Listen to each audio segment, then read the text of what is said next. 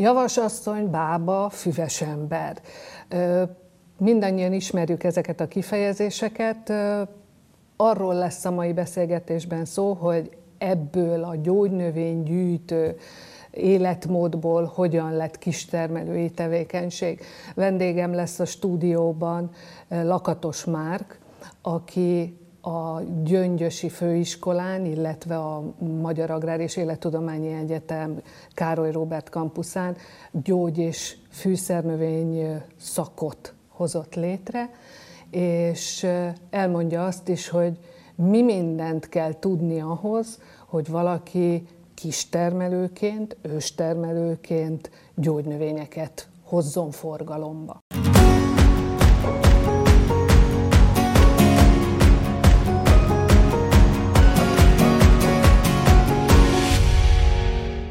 A Magyar Mezőgazdaság kiadó nevében szeretettel köszöntöm Önöket, és szeretettel köszöntöm a stúdióban a Heves megyei évemberét, akit ugyan nem feltétlenül emiatt hívtunk meg, mert Lakatos Márk mesteroktatóval fogok beszélgetni, aki a Magyar Agrár és Élettudományi Egyetem Károly Róbert kampuszának mesteroktatója. Mit jelent egy egyetemi oktatónak az, hogyha valaki, vagy, vagy a közösség az, az évemberének választja? Köszöntelek, köszöntöm a nézőket. Talán onnan kezdeném, kérdezték már sokan, a visszacsatolás az szerintem mindannyiunknak egy nagyon-nagyon fontos dolog.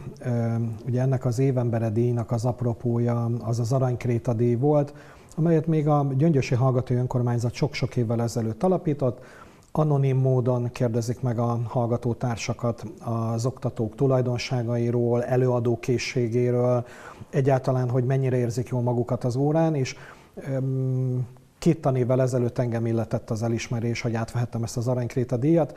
Így kerültünk be egy tanévvel később a kolléganőmmel a Heves Vármegyei Hírlap hét embere rovatába, és így ez volt tehát az előzménye.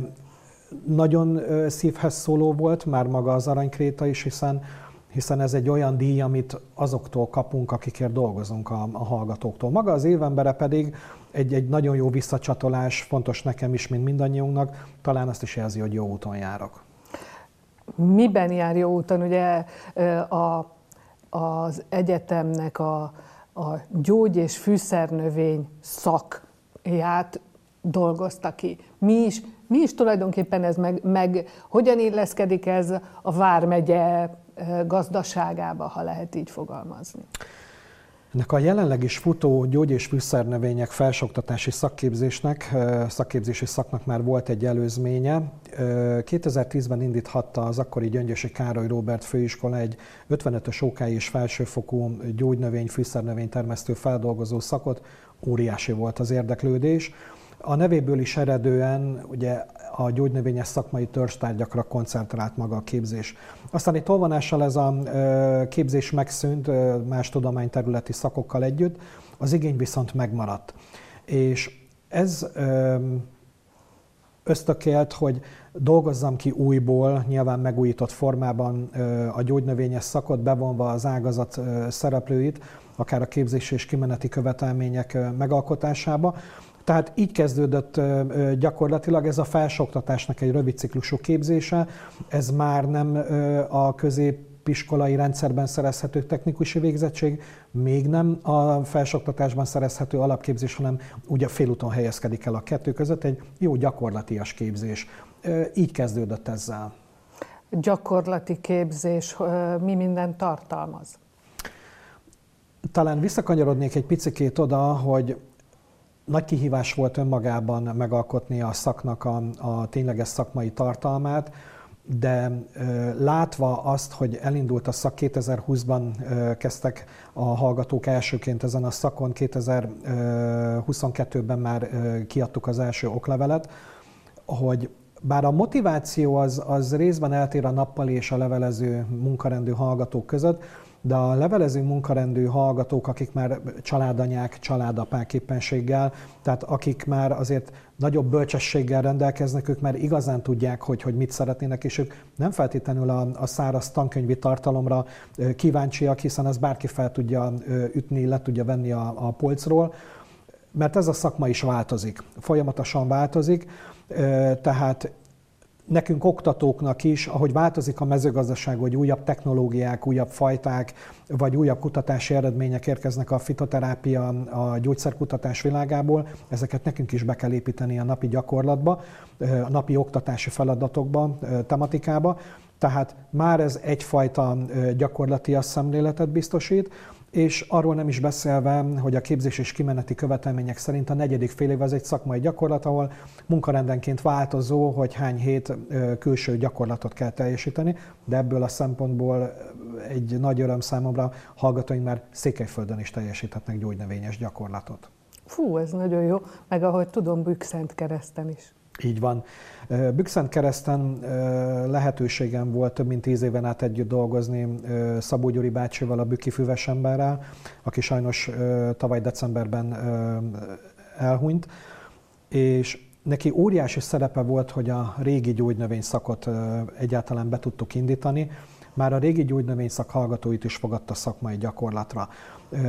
De ahogy ez megszűnt, és megkezdtem az új gyógynövényszak létesítését, aggódó tekintettel, érdeklődéssel volt mindig is a, az oktatásunk, a, a képzésünk iránt. A Györte, mint olyan továbbra is szakmai partnerünk, és az egyik lehetséges gyakorlóhelyek közé tartoznak. Beszéljünk már egy kicsit arról, Nekem még, nekem még ilyen, egészen a pályám elejéről vannak olyan emlékeim, hogy akkor gyógynövény gyűjtő tanfolyamokat indítottak, tán a TIT, azért, hogy azokat az asszonyokat, akik gyűjtötték a gyógynövényeket, azokat a papírral engedélyhez juttassák. Tehát tulajdonképpen az volt, hogy engedély nélkül ők értettek hozzá, csak éppen nem volt engedélyük, és ezért kellett nekik egy ilyesfajta papír. Hogy miért van az, hogy ugye ezek szerint az asszonyok gyűjtötték, és akkor mégis Gyuri bácsi lett a füves ember. Szóval hogy van ez? Vissza kell mindenképpen menjünk az időben egészen odáig, hogy 6-7-8, vagy akár 100, tehát évtizeddel, vagy akár 100 évvel ezelőtt azért nem volt olyan házi orvosi rendszer, mint mondjuk napjainkban, viszont a legeldugottabb kis falvakban is ott voltak a népi gyógyítók. Gondoljunk csak a, akár a népmességből is jól ismert bábákra, javasasszonyokra, füves emberekre, tehát nem volt orvos, patika még úgy sem, és hogyha gond és probléma volt, de nem csak, hogyha az emberek betegedtek meg, hanem az állatok, akkor ezekhez a népi gyógyítókhoz fordultak. Tiszta és, sor és ugye patika nem lévén, vagy jobban mondva pénz nem lévén, tehát a természetből szedték a, a gyógyító anyagokat, a gyógynövényeket, és jellemző volt akkoriban, hogy ez a fajta gyógynövényes gyógyítás vagy népi gyógyítás ugye családon belül öröklődött. Gyuri bácsék családjában ez hagyományosan mindig nagyszülőről unokára szállt ez a tudás. Nyilván Gyuri bácsinak a, az édesanyja is birtokolta ezt a tudást, tehát mindenképpen így vissza kell kanyarodni. De hogyha a rendszerváltoztatás előtti időszakra tekintek, vagy még jóval előbb, 1949-ben megalakult a Herbária akkori szakmai jogelődje uh-huh. más néven, és óriási exportja volt vadontermés szárított gyógynövényekből, amit úgy mondjunk az ágazatban, hogy gyógynövénydrogokból Magyarországnak, és ez egy jó kereseti lehetőség, egy kiegészítő kereseti lehetőség volt a lakosság számára. Természetesen külföld nem vásárolt meg bármit, sőt a magyar gyógynövényügy, na, magyar gyógynövényügyet igazán magasra emelte azt, hogy a világ második gyógynövénykísérleti intézetét 1915-ben Budapesten létesítették, tehát már ez fajt, egyfajta minőségi kontrollt is jelentett, nem csak az alapításkor, hanem a későbbi uh-huh. És ehhez kellettek a gyűjtők akik lehettek már akár nyugdíjasok, lehettek már akár idősebbek, de még tehetősek, és ehhez szerveztek különféle gyűjtő tanfolyamokat. Korábbi állami vállalatoknak, gondoljunk csak a hangya szövetkezetekre például, vagy a Herbária egész országra kiterjedt felvásárló hálózatuk volt, és ezek, ez szükséges volt az ismeretek oktatása, terjesztése, így volt korábban gyógynövénygyűjtő tanfolyam is. Mi van napjainkban? Beléptünk ugye 2004-ben az Európai Unióba, és addig is már egy közös piacon kellett a magyar termékeknek helyet találni külföldön, de ez a gyógynövényekre még fokozottabban igaz lett. És itt arra kell elsősorban gondolni, hogy a, az a réteg, aki korábban gyűjtötte a gyógynövényeket, ők nagy valószínűség szerint már gyárakban helyezkedtek el. Tehát már a vadontermő gyógynövények gyűjtése Magyarországon akár tíz éves távlatban csökkenő tendenciát mutat. Vannak persze azért még nagyok az országban, akik, akik gyűjtenek, gyűjtetnek, nagyobb felvásárló cégek, viszont a hazai kistermelői rendszerben, ahol nem csak megtermesztik, hiszen a, maga az őstermelői tevékenységben ugye nem csak a termesztés, hanem akár a vadon termő gyógynövények, gombák vagy gyümölcsök gyűjtése is beletartozik. Ha ezt feldolgozza, akkor ugye már kistermelő, és a kistermelői termékek között is találunk szép számmal vadontermő gyógynövényekből készült termékeket, tehát azért nem fog eltűnni ez a fajta tudás. Viszont a nagyhatalmi pozíciónk, ha lehet így mondani, akkor az azért eltűnt? Eltűnt. De miért? Eltűnt, mert tehát ahogy az egyik kedves szakmabeli ismerősem mondta, Németország óriási felvevő piac, mindenből, így akár gyógynövényekből is, de ha mondjuk az egyiptomi kamilla mondjuk csak néhány eurócenttel olcsóbb, mint a magyar, akkor már inkább azt fogja megvásárolni. Tehát versenyezni kell. Ez egy olyan termék, bizalmi termék is, de az ár az azonban elsődleges. Valahogy úgy, úgy kell ezt elképzelni, hogy gyógynövény is ugye a vöröshagyma, ugye a makói, de a magasabb szárazanyag tartalma, a kedvező beltartalmi tulajdonságai nem képesek meghatni a külföldi vásárlókat, tehát ezért kevésbé keresett. Úgyhogy a magyarral is így van, nyilván a múltból fakadóan vannak személyes kapcsolatokon alapuló üzletek napjainkban is köttetnek, ezek stabilnak tekinthetők, de újonnan betörni egy nyugat-európai piacra csak a versenytársak árai alá csúnya szóval élve menve van lehetőség. Akkor ez gyakorlatilag hasonló a helyzete a magyar gyógynövényeknek, mint a méznek. Ott is ugye a külföldről behozott olcsó méz, az kiszorítja a lényegesen jobb beltartalmi értékű belföldi mézeket. Így van, el lehet ezt mondani, bár én mézpiacon annyira nem vagyok otthon, de... de hát abból mi a méhészetlap miatt igen, tudjuk igen, ezt. Igen, viszont, viszont, és lehet, hogy megköveznek most érte, de én nem a boltok polcairól vásárolok mézet, hanem közvetlenül a termelőtől.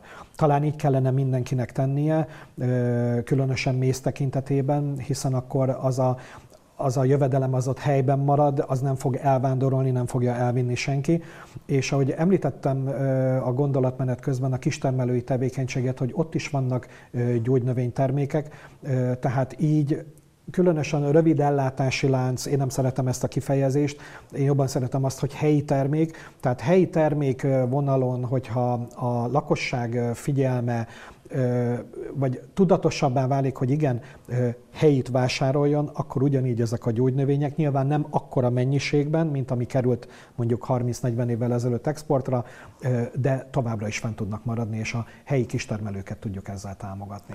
Tehát ön azt mondja, hogy a, a gyógynövénygyűjtésnek annak talán inkább lefelé szálló ágában vagyunk, és a gyógynövény termesztés az veheti át mondjuk például egy kistermelői közösségben a, a helyét ennek a, a, a gyűjtésnek? Feltétlenül meg kellene különböztetni a kérdés kapcsán a, úgymond a kicsiket és a nagyokat. Jó. Tehát ha gondolok arra az aranyvesző fűre, amely nálunk invazív növényként van jelen, a szolidágó fajokra gondolunk elsősorban, amely ugye a Balaton környékén kiszorítja az otthonos növényzetet. A méhészek azonban nagyon kedvelik, mert ugye jelentős mézelő növény a nyár derekán, amikor egyébként más mézelő nincsen. Tehát ez egy nagy tömegben előforduló vadon termő gyógynövényünk, de a vadon termő állományok hatóanyag szempontjából heterogének. Uh-huh. És nálunk nagy tömegben terem, gyűjthető, viszont Nyugat-Európában ott már hatóanyag tartalomra is nemesített fajtáit termesztésbe vonták. Tehát ez is ellene szólhat adott esetben a vadon termő gyógynövények gyűjtésének, nagyobb arányú gyűjtésének, hogy a vadon termő állományok, és akkor még itt nem beszéltünk az esetleges évjárat hatásról, tehát termesztett kultúrában egy nemesített fajta stabilabban hozhatja a hatóanyagbeli értékeket, mint mondjuk a vadon termő állományok. De visszakanyarodva ugye a kicsik és nagyok, tehát akár a kistermelői szinten megmarad majd, gyönyörű, szép kézműves termékeket tudnak előállítani, nyilván nem akkora mennyiségben, míg ugye akik nagyobb termelők, ők már szántóföldi körülmények közé viszik ki a gyógynövényeket, de ott is elsősorban a felvevő piac az, amelynek a megléte nagyon-nagyon fontos.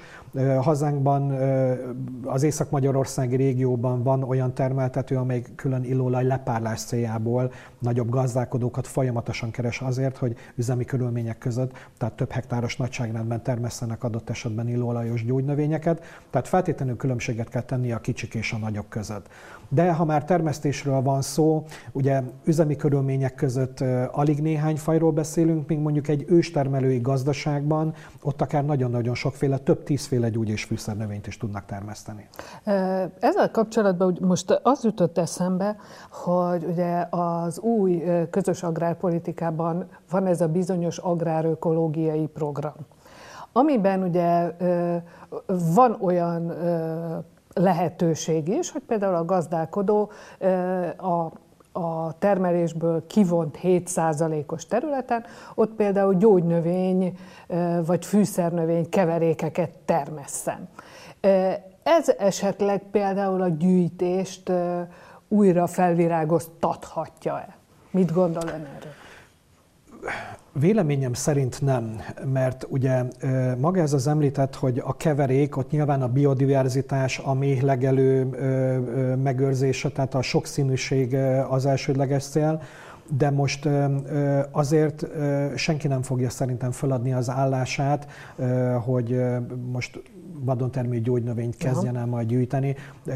Tehát én szerintem ez a kettő nem függ össze egymással, uh-huh. bizonyosan nem függ össze egymással. Nagyon szezonális maga a gyógynövénygyűjtés egyébként, tehát induljunk ki abból, hogy lakosság szintjén, én mint lakatos Márk vagy te, szeretnénk vadontermő gyógynövényt, gombát vagy gyümölcsöt gyűjteni. Ezt megtehetjük, külön engedély nélkül, de csak napi 2 kg-os mennyiséget gyűjthetünk. 2 kg gomba, 2 kg vagy vagy 2 kg gyógynövény, tehát ott van a jogban a vagy szócska, viszont ez egyéni szükségletre szól. Tehát ezzel nem kereskedhetünk, ez egyéni szükségletre szól. Hát mondjuk nehéz is lenne két kilóval. Igen, így van, kezdeni. így van, de ez egyéni szükségletre szól, de ehhez nem kell külön engedély. Viszont Tisztában kell lennünk azzal, hogy ahonnan szeretnék gyűjteni, mik a tulajdoni viszonyai annak a területnek, uh-huh. mert ha magántulajdonban van, akkor bizony ott két kiló alatti mennyiség gyűjtéséhez is engedélyt kell kérjünk feltétlenül.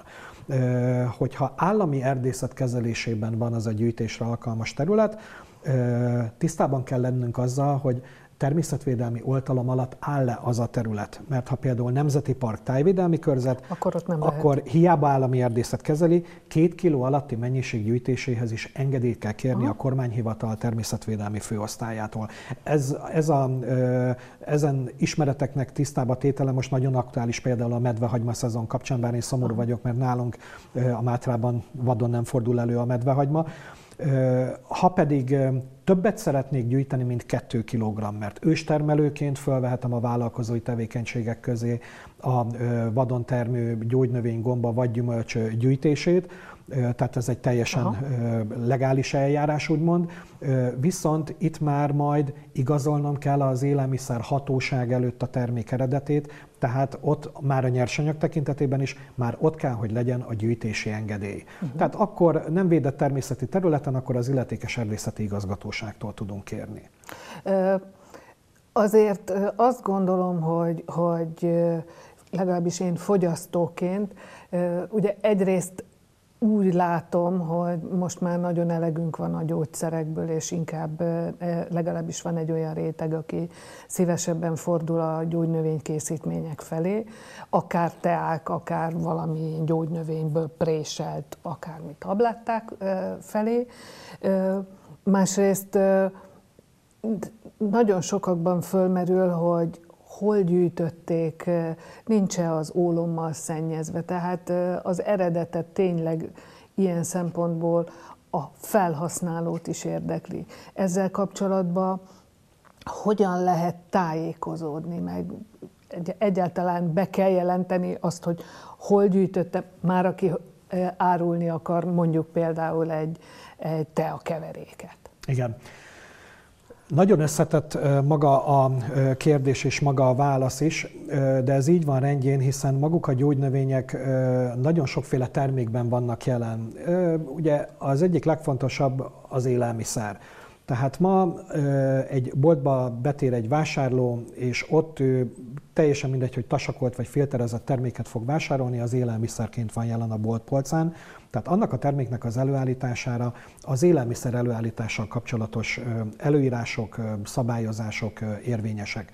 Ez ugyanúgy vonatkozik akár a kistermelőkre is, bár már nekik most újabban már nem kell engedélyeztetni az élelmiszer előállítás csomagolás helyszínét, viszont az élelmiszer hatóság őket is bármikor szúrópróbaszerűen ellenőrizheti de a termékeknek a jelölése, a csomagolás, a címke tartalma nem tesz különbséget az ezzel kapcsolatos Európai Uniós jogszabály a nagy cégek és akár a kistermelők között, tehát meg kell felelni. Én úgy gondolom, hogy a kistermelői termékekben minden további nélkül megbízhatunk, a nagy tradicionális hazai cégek termékeiben is, tehát nagyon fontos, ugye a gyógynövény, mint olyan, a lakosság egyfajta érintetlenséget, egyfajta tisztasságot, tehát bizalmat kelt bennük maga ez a szó, hogy gyógynövény, és a hazai cégeink nem engedhetik meg azt, hogy silány minőségű terméket bocsássanak a piacra, hiszen akkor a fogyasztói társadalom bizalma megrendül bennük, tehát ez ránthatja magával az egész ágazatot. Tehát ez az egyik fontos dolog. A másik oldalon viszont ugye az élelmiszer, ez megint egy tágfogalom. Ebbe beletartozik nagyon sok egyéb kategóriában lévő termék, és egy ilyen az étrend kiegészítő. Nem néztem most utána, de szerintem már 20 ezer körül járhat Magyarországon a bejelentett étrend kiegészítőknek a száma, és az Európai Uniós csatlakozással már lehetőség nyílt arra, hogy az étrend kiegészítőkbe gyógynövényeket, gyógynövény kivonatokat is felhasználhassanak a gyártók. Viszont azt érdemes figyelembe venni, hogy maga az étrend kiegészítő jogilag továbbra is élelmiszer. Hiszen étrend kiegészítő benne van a nevében, ha én egy oldalon táplálkozok, vagy valamilyen betegségből lábadozok, és valamilyen vitamin, ásványi anyag vagy nyomelem beviteléből hiányt szenvedek, akkor ezekhez az étrend kiegészítőkhöz folyamodok, és elindult több mint tíz évvel ezelőtt már a világ abba, hogy a gyógyszertörzskönyvezés költségei azok több tízmilliós, százmilliós dollárra becsülhetők, viszont az étrend kiegészítő gyártásnál jóval megengedőbb az Európai Uniós szabályozás, és gyógynövény tartalmazó étrend kiegészítőket kezdtek a piacra helyezni. Amivel én azt mondom, mint fogyasztó, hogy megelőzés szempontjából jók lehetnek, de mivel ez jogilag nem gyógyszer, hanem élelmiszer, ne feltétlenül az étrend kiegészítőtől várjuk a gyógyulást. Tehát valahogy úgy van ez, hogy az oktatási folyamatban én maga is beépítettem gyógy- és fűszernövények feldolgozása, minősítése tantárgy keretében, gyógynövény termékismerettel is néhány órán át foglalkozunk, és ott igyekszem fölhívni a hallgatók figyelmét, hogy mint leendő szakember jelöltek, próbálják meg kritikusan szemlélni ezeket a termékeket. Sajnos a fogyasztó, különösen ha beteg, ugye a beteg ember mindig kapaszkodik, bármibe bele tud kapaszkodni, és nagyon könnyen becsapható, és ezt sajnos nagyon sokan kihasználják Gyuri bácsi kapcsán is. Akkor ezek szerint az a legjobb, hogyha mondjuk bármiféle ilyen gyógynövények kapcsol, vagy gyógynövényes terméket akarok vásárolni, akkor is azért leginkább patikába vegyem, mert hogy ott vagy fitotékában, ahol szakemberek tudnak nekem segíteni. Nagyon jó a kérdés. Maga a gyógyszerész nagyon sokat tud nekünk segíteni gyógynövényfogyasztás vonatkozásában, hiszen ő a tanulmányai során többféle éven keresztül kapcsolatba került a gyógynövényekkel, a gyógynövény származékokkal, és bocsássanak meg a hazai orvosképzéssel foglalkozó egyetemek, de az orvosképzésben nincs mindenütt jelen a gyógynövényismeret, uh-huh. maximum csak fakultatív tantárként vagy pont visszakanyarodnék egy kicsit a termékismeret oldalára, nem is tudják a betegek, hogy a házi orvos több mint 20 féle teakeveréket nekem receptre fel tudna írni, csak a gyakorlati háttere is nyilván az ezzel kapcsolatos financiális háttér még nincsen rendezve, a patikák nem tudják még ezeket elkészíteni, de lenne arra lehetőség, hogy mondjuk egy köhögés elleni teakeveréket nekem receptre felírjon a házi orvos, és én azt a patikából ki tudjam váltani, vagy hogy receptre fel tudnám iratni éppenséggel a kamilla virágzatot. Tehát nagyon jó a kérdés, nagyon sokat tud segíteni nekünk a gyógyszerész. Nagyon sokat tudnak segíteni ö, probléma esetén a természetgyógyászok. A természetgyógyászok, akik ugye holisztikus szemlélettel is bírnak, tehát ők már tekintettel lesznek az állapot felmérés kapcsán akár arra is, hogy nem csak arra, hogy, hogy mit teszek, mit iszok, mit fogyasztok, mennyit tartózkodok a levegőn, az életmódra is rákérdeznek, tehát ők maguk is, és a, a fitotékákban dolgozó, jól képzett szakemberek, ők is segítségünkre tudnak lenni. Végül, miután azért mégiscsak a mi lapcsoportunk az agrárgazdasággal foglalkozik, beszéljünk még arról, hogyha én mondjuk holnaptól szeretnék gyógynövény termesztéssel foglalkozni, akkor mekkora területen kezdjek el, melyik az a öt növény, amelyik közül érdemes választani, mert találok rá piacot? Én visszakérdezek, nem lecsapva a labdát, mekkora földed van? Kezdjük el innen. Hogyha mondjuk valaki ilyen kiegészítő tevékenységnek akarja csinálni, és mondjuk van egy 1000 négyzetméteres kertje. Értem. 1000 négyzetméter, bár már arra is éppenséggel az őstermelői tevékenység az megszerezhető, de ezer négyzetméterén az azt mondom, hogy az legyen önellátás. Uh-huh. Tehát még most ne feltétlenül beszéljünk a, a kereskedelemről, tehát gyógynövényekről beszélünk, mindig órán úgy szoktam felvezetni, ugye a kertészeti ágazatok úgymond legfiatalabb tagjának tekinthető a, a gyógynövénytermesztés, hiszen már ugye annak ellenére, hogy már ugye ősidők óta felhasználnak gyógynövényeket. Ami például leírtak mondjuk egy nyugat-európai, egy németországi szakirodalomban, az a technológia nem biztos, hogy nálunk teljes egészében adoptálható. Uh-huh. Tehát úgymond tapasztalatot is kell szerezni, folyamatosak a kutatások adott gyógynövényfajok, akár tápanyag ellátása tekintetében, tehát ez sincs még olyan jó kidolgozva, mint mondjuk egy gabonaféle vagy egy szántóföldi növénykultúra kapcsán. Tehát először szerezzünk tapasztalatot. Én azt látom, hogy a nagyobb választékú gazdaboltokban elérhetőek a, a legközismertebb, de akár néhány ritkább faj szaporítóanyag a vetőmagja is, gyors sikert hozhat, aki akár most ezen beszélgetés kapcsán most fellelkesül, a kereskedelemben kapható cserepes fűszernövények nevelése kapcsán is, az is egy nagy boldogság lehet, hiszen aki mondjuk egy társasház hatodik emeletén Jó. lakik, az is jó lehet, de mit szeretnék? Szeretném megőrizni a családomnak az egészségét például? Például, de én most nem, nem annyira a hobbistákra gondolok, mert azt, azt az ember, a, aki hobbiból elkezd valamit termeszteni, az úgyis utána néz, és ha elpusztul az a növény, akkor sincsen semmi gond. Akkor legyen egy hektáron. Tehát, hogy, hogy már, már termelőként Értem. mit tudnék én termeszteni ahhoz, hogy az gazdaságos Értem. legyen. Én mindenképpen föltérképezném, hogy a környékben vannak-e olyan vendéglátóhelyek, akik vevők lennének akár a friss vágott zöld fűszerekre. Uh-huh. Hiszen őstermelőként én nem feltétlenül dolgozhatom föl, száríthatom meg, ahhoz már ugye külön kistermelői regisztrációra van szükség. Tehát, hogy a piacra, vagy akár éttermek beszállítója legyek, vagy akár zöldségesek beszállítója uh-huh. legyek frissen vágott fűszernövényekből, ugye itt a klasszikusokra kell elsősorban gondolni, akár a zeller, a petrezselyem, de a lestján, a kapor, tehát ezek szinte egész évben folyamatosan keresettek. Szeretném ezeket feldolgozni, feldolgozás alatt már akár a szárítást is értem, hogy télen is el, tud, uh-huh. el tudjam látni a vevőimet, vagy kosárközösségbe tudjak betársulni, és nyáron frissen vágott zöld fűszerekkel, míg télvíz idején pedig szárított fűszernövényekkel, fűszerkeverékekkel, tehát el kell dönteni, hogy, hogy mi a lehetőség. Ha már ott van ez az egy hektár, van-e a környékemben például levendulás? Be tudom-e vonzani a látogató közönséget akár egy szedmagad akcióra például? Ott már ki tudok-e települni a saját termékeimmel, hogy az arcomat is adjam ténylegesen a termékekhez, mert nem biztos, hogy egy tasakolt kamillával én 101. termelőként ugyanolyan versenyképes tudok lenni, mint mondjuk másik száz a piacon. Tehát ez már ugye a kistermelői kategória, a kistermelői, a fogyasztói bizalom, hogy nyissam meg a kapukat a látogatók uh-huh. előtt. Mindig úgy tanítom a hallgatóknak, hogy egy helyi termékvásárba én nem azért megyek el, hogy fűszerkeveréket vásároljak, szerintem mindannyian így vagyunk vele, élményt szeretnénk.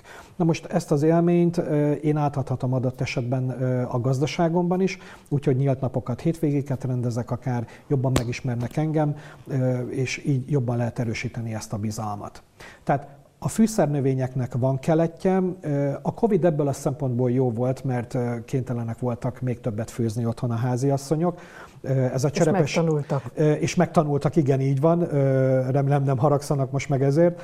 De ez a lendület, én kívánom azt, hogy továbbra is kitartson, keressék a hazait, keressék a helyét, keressék a, a termelőit, és talán a vásárlók sokszor nem is tudnak róla az őstermelői piacon, minden magyarországi őstermelő nébig felír azonosítóval kell, hogy rendelkezzen. Tehát már ez egyfajta garancia lehet a vásárló számára ahhoz, hogy igen, ellenőrzött módon, legális keretek között állították elő azt a terméket. Köszönöm szépen, ez egy nagyon jó végszó volt.